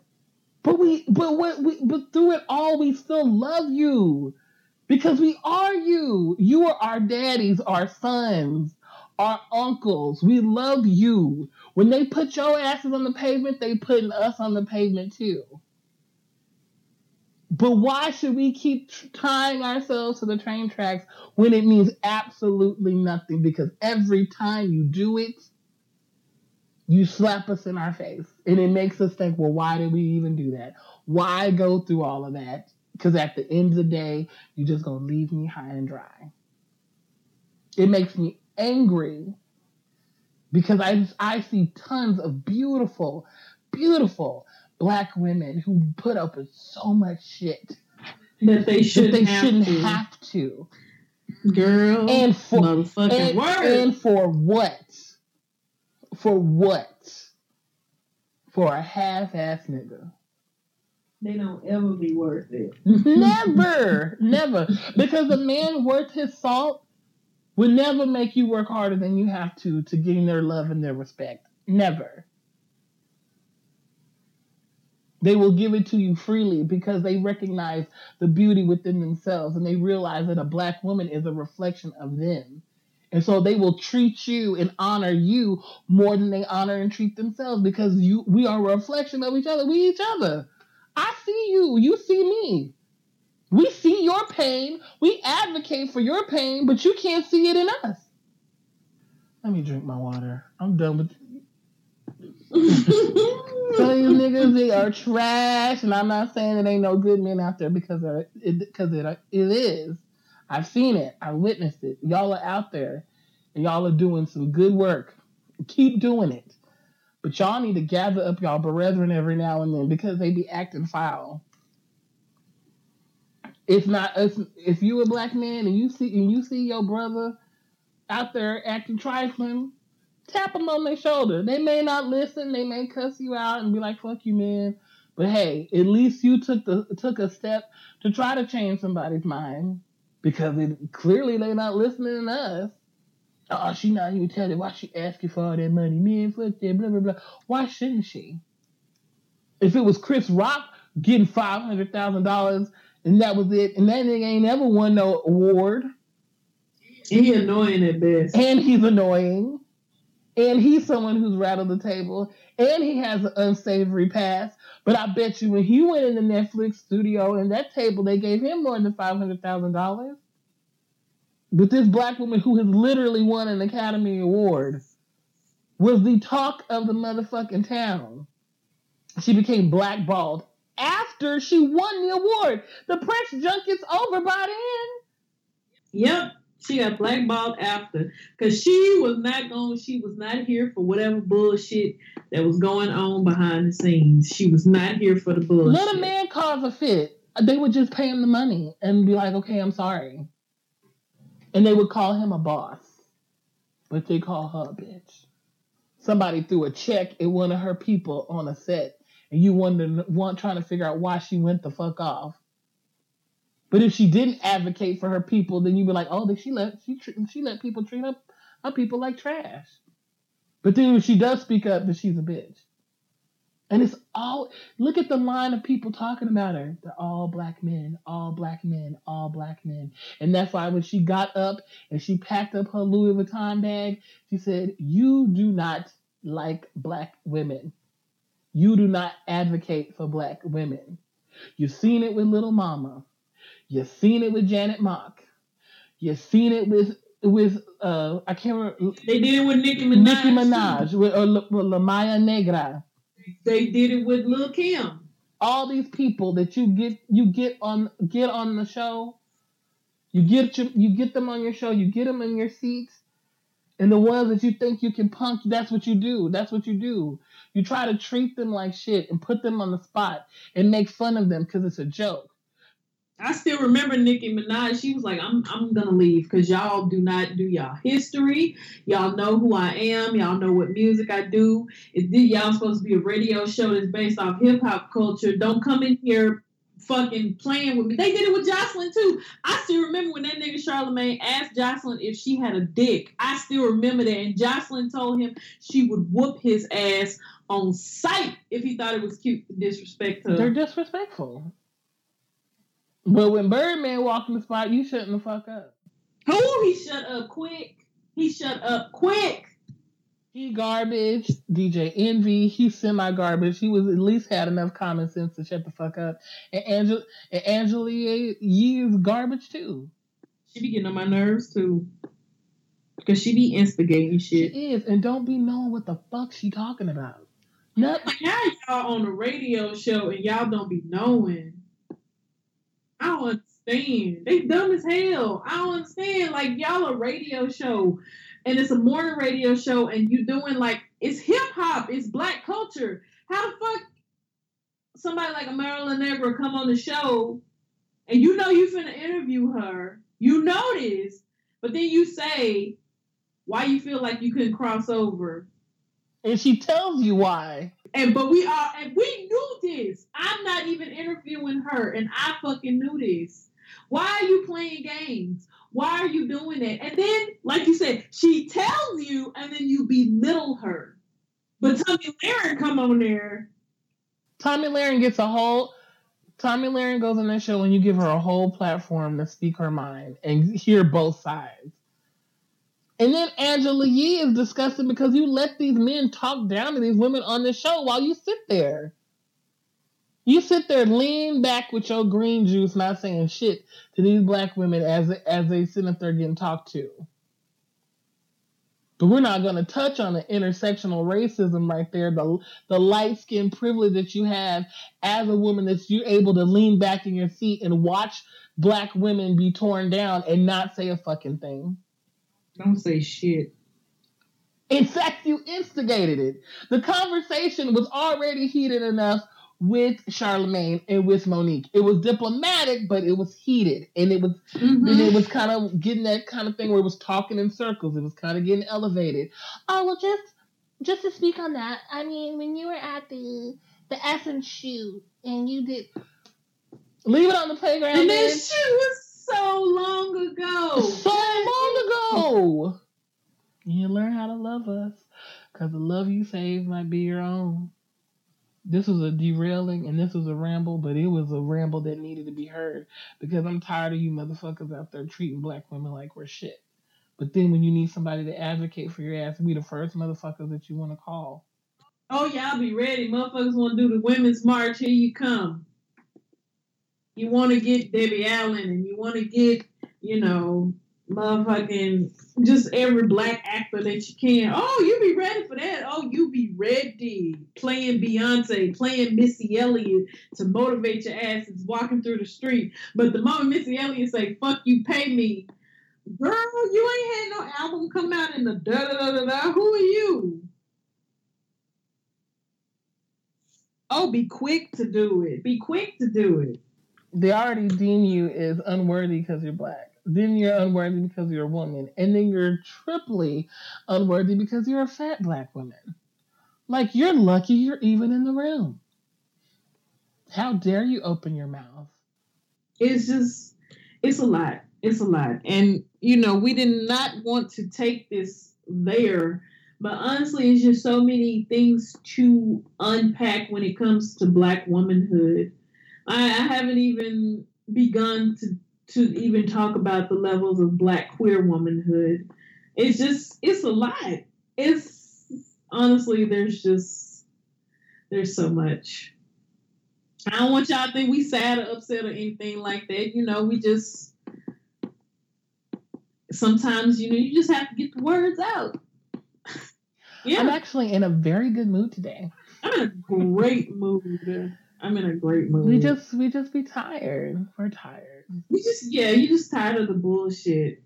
And sometimes it's nice. Yeah, we know how to fight for ourselves, but sometimes it's nice to have an ally ally because honestly like black women all we really have is like oh black women. Pretty much. And sometimes you gotta fight them too. Pretty much. Because they're brainwashed too. That's all. Yeah, no, for real. feeling the need to have to be under the constant gaze of male attention and male approval that they'll shit on their own sisters to get that. They they sure will. But you know what? What the fuck do we know? What do we know? All we telling y'all is know your worth, especially for our black women out there that listen to this podcast. Just know your motherfucking worth. Yep. Know your worth, know what you bring to the table, advocate for others, advocate for yourself, do research, And fight for yourself. fight for yourself, all all of that, all of that. All of that. All of that. All of that. So yeah. Speaking of black women, How to Get Away with Murder and Scandal, they're doing crossover episodes this week. We're gonna watch it. That is our homework for this episode. So yeah, those crossovers and more importantly, A Wrinkle in Time comes out next week. I'm so excited. I'm so proud of Ava. I just really, really, really, really, really admire Ava. Ava is one of my favorite, just not even favorite directors, just favorite people in general. It is a legitimate, like, starting from the bottom. Ava didn't pick up a camera until she was in her 30s. And one of those things are important to a lot of us who did not get the opportunity to express ourselves creatively in our youth, did not get the opportunity to do stuff like that. Because sometimes you kind of feel like your fuse gets cut short and you get discouraged and you don't want to do it. But I look at people like Ava and I'm like, well, no, you have to keep going because you never know what will happen 10 years from now when you're sitting here and you holding the camera and you're nervous as fuck or you sitting at your computer and you typing you scared as fuck and you making a video or you going to do that audition for some TV show or some commercial, you really never know how the fates and the stars line up for you. And Ava's story is just so inspirational to me. I really look into it because I do want to make movies and I do want to write and I want to do all those things. And sometimes you do get discouraged. Sometimes you sit and you're like, what the fuck am I doing? I'm wasting my time. And I think about it and I know that Ava has had those days, but she kept pushing. And you just have to keep pushing. And now Ava's doing A Wrinkle in Time and she has made Meg a biracial black girl. You just have to keep going. And I cannot wait to watch it. And it's a heroine. Finally, bitch, finally. Goddamn black female heroine. Shit. All. I'm just so excited. I can't wait. We're gonna jet now because I feel like we have I feel like we have given you guys enough. We've given you thirst, we've given you pop culture, we've given you media updates, and we've given you tea. And I think that that is more than enough. And so now we are going to go. Where can they find us? That was beautiful. You're welcome. Oh. Y'all can find us on Twitter at We Know You Care. You can email us at We Know You Care at gmail.com. It's W E K N O U C A R E at gmail.com. And if you have a Tumblr and you feel more compelled to be there, we have a Tumblr as well. We know you care. Dot tumblr dot com. Tweet us, email us, Tumblr us, all that good jazz. all that good stuff, y'all. I'm hungry. And it is 10 o'clock. So we are going to go. We love you guys and we know you care. Bye.